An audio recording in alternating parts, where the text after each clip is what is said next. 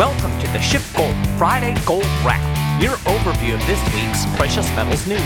It's Friday, August 5th. I'm your host, Mike Maharrey. Thanks for tuning in. Jobs, jobs, jobs. That's the flavor of the day.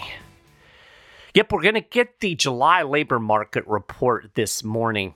And uh, the plan is I'm going to break it live at the end of the show. So, about the time I get to the end of what I've prepared, we should be about ready to get the jobs numbers. So, we'll break those live. I think this is probably going to be viewed as one of the more significant labor market reports that we've gotten in a while, uh, given that, you know, there's a lot of talk about a recession and, of course, the labor market is the one thing that the this is not a recession people can point to. So uh, we'll see about that. We'll talk about the labor market here in a little bit. But uh, first, a couple other things I want to touch on. Uh, of course, gold took a wild roller coaster ride this week. We got a pretty good rally in both the price of gold and silver after the Fed meeting last week. And of course, I talked about that extensively in the last show, so you can go back and listen to that if you missed it. But, you know, basically, I think a lot of people are starting to expect that we're close to the end of the Fed hiking cycle. Uh, you know, the economy is getting squishy. The GDP data says recession, even if the Biden administration says otherwise. And it just seems like this is about as far as the Fed is going to be able to go. But then several members of the Fed jawboned gold back down with a lot of tough talk. As Peter Schiff put it in his podcast, the messaging was basically damn the recession, full ahead with rate hikes. Now, the question is how long can the Fed keep this, you know, this tough guy act up? So, Neel Kashkari was the Fed guy that kind of got things started off over the weekend when he appeared on Face the Nation and said, quote, whether we are technically in a recession or not doesn't change my analysis. And he went on to say, We're going to do everything we can to avoid a recession, but we are committed to bringing inflation down, and we are going to do what we need to do. Now, this is kind of significant because cash Kashkari is typically one of the most dovish FOMC members. So, you know, to have him come out and, and uh, talk all tough guy, uh, it's, it's significant. So on Monday, we had more Fed members pile on, basically singing the same song. I think the most outspoken was San Francisco Fed President Mary Daly. She said she was, quote, puzzled by bond market prices that reflect investor expectations for the central bank to shift to rate cuts in the first half of next year. She insisted that the central bank will keep raising rates and then hold them there for, quote, a long while. So we saw a big sell off in gold and silver on Tuesday afternoon as the market digested all of this hawkish talk. But you know, it's interesting because it was really just kind of a pause in the rally that started after the Fed meeting. Yesterday, gold climbed back and uh, it actually flirted with $1,800 an ounce. Now, the spot price fell just short at about 1795, but gold futures actually closed above 1800 yesterday. And uh, this morning, gold was down. It was down about six bucks, but it seemed to be gaining back a little speed.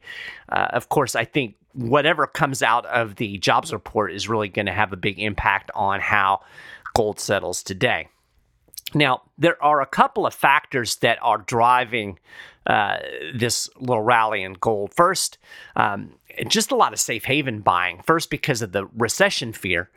Um, and that's also dragging down the dollar, which of course tends to put some tailwinds behind precious metals. We're also seeing other central banks raising rates. Uh, the uh, Bank of England just raised its rate, I think 50 basis points, which is like the biggest hike they've done in a long time. And so that's putting a little pressure on the dollar. And then we also have the, the geopolitical uncertainty with Nancy Pelosi tweaking Chinese sensibilities with her little jaunt over to Taiwan.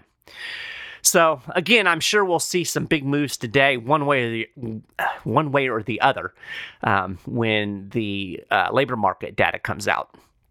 So, a little side note: I mentioned Mary Daly. Did y'all see what she said about inflation? Um, she was doing an interview, I think it was like streamed on Twitter, and she was asked whether she was personally experiencing the negative effects of inflation in the US economy. Now, a sane, empathetic person would, you know, talk about how, yeah, I understand this is really tough on a lot of people, but, um, you know, she, apparently she's not an empathetic person because she said she does, in fact, not feel the pain of inflation anymore. Quote, I'm not immune to gas prices rising, food prices rising. I sometimes balk at the price of things, but I don't find myself in a space where I have to make trade offs because I have enough, she said. Many, many Americans have enough, she added. Now, isn't that cute? I mean, that felt very much like a let them eat cake moment, right? I looked up this woman's net worth. It's like $68 million, and her paycheck is over $1,600 a day. So, yeah, she has enough. The problem with so many of these politicians and, and central bankers is they live in this little bubble of privilege. They have no clue what real life is like. You know, she went on and she tried to be sympathetic. She talked about how she knows some people do have it hard. But the best example she could come up with is people are having to downsize their vacation. Meanwhile, the average family is putting their freaking groceries on MasterCard. So, yeah, I don't have much good to say about Mary Daly. And that leads me to the next subject for today the myth of the healthy consumer.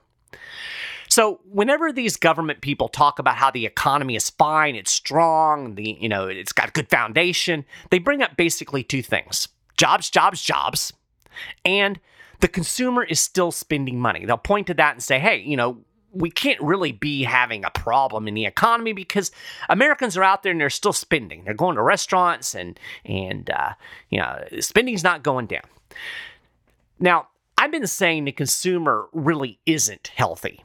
I mean, yes, they are still spending, that's true, but they're digging a big old hole of debt to do it. Now, is that rational? Is it smart to use your credit card so that you can keep eating out? No. But most people, let's be honest, most people aren't really smart when it comes to money. And most people have really high time preferences, in meaning they want it now. They want it here, they want it now. So most people will do what they can do to keep on spending as much as they can, and then they'll worry about the consequences later. That's what high time preference means. Now, I've talked about real income several times on the show. Nominal wages are going up. So we're seeing wages balloon with inflation. But when you adjust wages for inflation, real wages are dropping. Real income is down about 1% on the year. So you're able to buy, your buying power is 1% less than it was last year. So, how are all of these healthy consumers spending money when their income is actually dropping in real terms? Well, they're running up debt at a dizzying pace, and that ain't healthy. So, the New York Fed released its quarterly household debt report uh, last week or this week, and total household debt increased by $312 billion in Q2. That puts household debt at a record $16.15 trillion, trillion with the T. Household debt has surged $2 trillion above pre pandemic levels in 2019. Now, mortgage rates were a big driver in this overall increase in debt. Uh, mortgage rates shot up precipitously in Q2 as the Federal Reserve raised interest rates to fight inflation. We've talked about the housing market quite a bit on the show as well. This pushed mortgage balances up by $207 billion in the last quarter. So now total outstanding mortgages are at 11.39 trillion. That was as of the end of June. So, you know, obviously mortgage debt is the biggest pile of debt that Americans have. Probably the, the least problematic. But the part of the report that really grabbed my attention was the huge increase in credit card debt.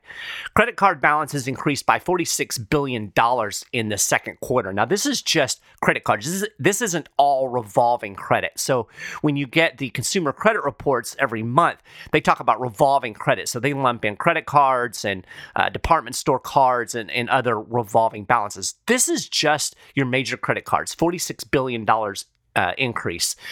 Um, over the last year, credit card debt has exploded by 13%. That's the biggest increase in a year in over 20 years.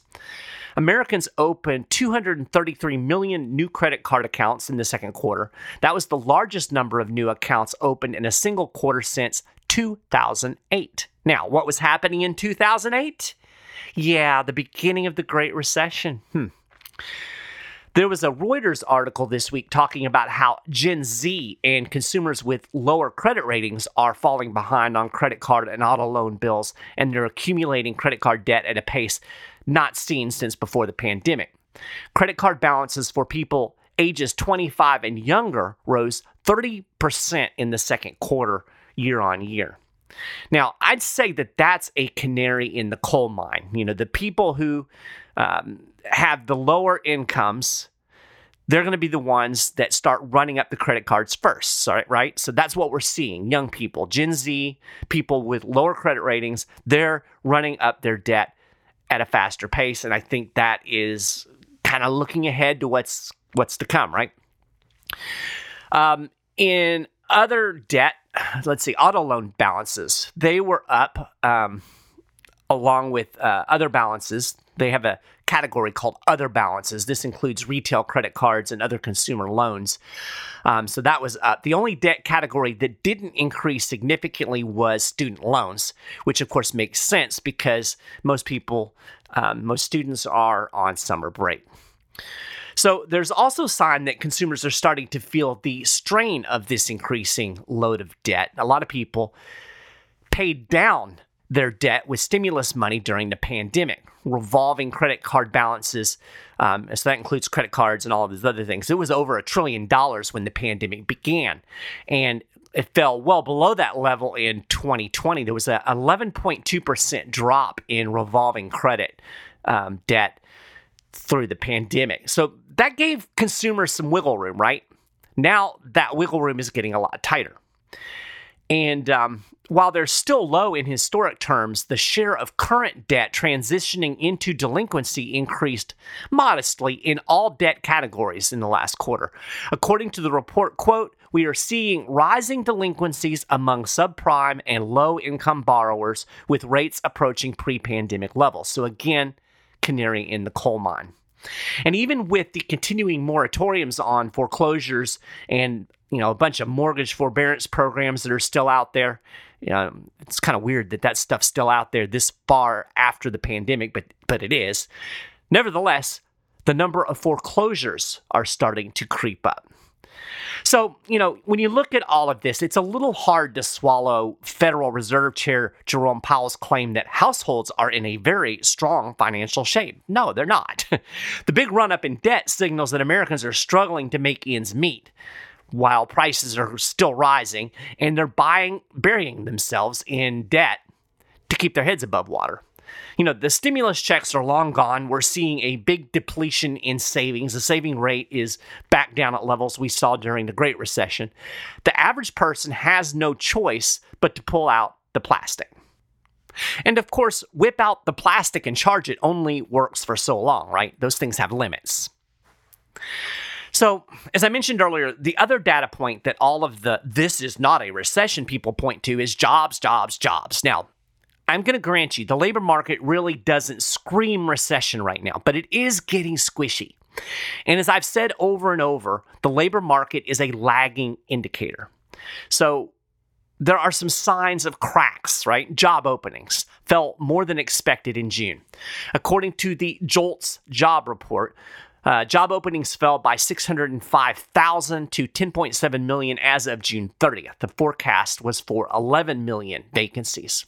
Now, job openings are still at an elevated level. If you look at a graph, I'll put a graph on the show notes page. If you look at the graph, you can see that they're still pretty high, but it also looks like it's falling off a cliff, to be honest. And then for some anecdotal evidence, this week, Walmart announced layoffs in its corporate office. It will let go hundreds of corporate employees at divisions related to merchandising, global technology, and real estate. So, again, canary in the coal mine. We're starting to see this pressure in retail, and uh, we're starting to see the layoffs. You know, there's an interesting dynamic at play in the labor market, and I think it's creating a bit of an illusion. Now, think about how things have played out. Government shut down the economy, millions and millions of people lost their job. Then we saw this, this huge surge in job openings as the economy opened up. People went back to work, the unemployment level dropped. Here's the thing a lot of people never went back to work. I think a lot of people just retired if they had the ability. I think some people just decided, I don't need to work, I'll go live with mom. So the labor participation rate is really low. It's at 62.2%. That created an extremely tight labor market. A lot of people not coming back to work, people retiring. Um, you know, the economy's trying to open up. So now, even within with the economic slowdown clearly underway, it will take a while for the labor market to loosen up. But I think that's what's happening. You can see it in the declining number of job openings. And I think as this recession goes on, you'll see the trend accelerate as economic realities begin to drag on businesses. And then as those job openings decline, then you'll start the next step is the layoffs. So I, I don't know what'll happen then. I guess maybe the uh, Biden administration will have to redefine the word layoff. Anyway, I, I think I said last week, you know, companies don't immediately lay people off when the economy slows down. Layoff starts when the slowdown becomes obvious. So you look at Walmart, you know, they've seen this decline in their sales. They're projecting uh, uh, uh, softer revenues in the future. So now they're doing layoffs. You're going to see that accelerate as this recession goes on. So I think at this point, the July data has come out. So let me pause and uh, check out, see what the news is, and I'll be right back in a few. All right, I'm back. So the first thing I did was I looked at the price of gold. And I thought, you know what I'm going to do? I'm going to look at gold and then I'm going to predict whether this was perceived as a good job report or a bad job report. And uh, the price of gold was down $16.70. Um, so I thought, oh, must have been a pretty good payroll report, and it was. We had a uh, an addition of 528,000 jobs in July. I think that was more than expected, and the unemployment rate actually dropped to 3.5 percent. Um, and we saw some increase in average hourly earnings. So pretty big jump in the number of jobs, despite all of the uh, past weeks of increasing uh, weekly jobless claims. So, very interesting. So, uh, what do you make of this? Well, I mean, the first thing you make of it is that this is going to give more room for the White House and the Fed and everybody to spin. Oh, the economy is great. And, you know, there's no recession. Don't worry. People are still working. I still don't buy it. Um, again, Labor is a lagging indicator. I'm surprised. I'm not going to lie. I am a bit surprised that um, it was this good. I figured it would be equal and maybe a little softer than expected. But um, we'll see th- how things play out as we get into the next month. We do not have a Fed meeting in August. So we have to go to September. So there's a lot of time for the Fed to digest the data, but um, probably not going to be a good day for gold and silver uh, given the jobs report because what people are going to expect is that, oh, the economy's fine. We can handle more rate hikes. Uh, we got to get inflation under control.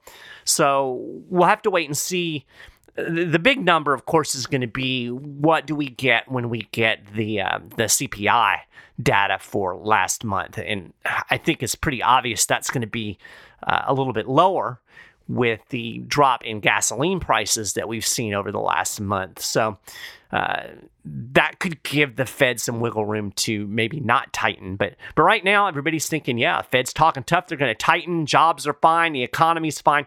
Literally, the only data point that says the economy's fine.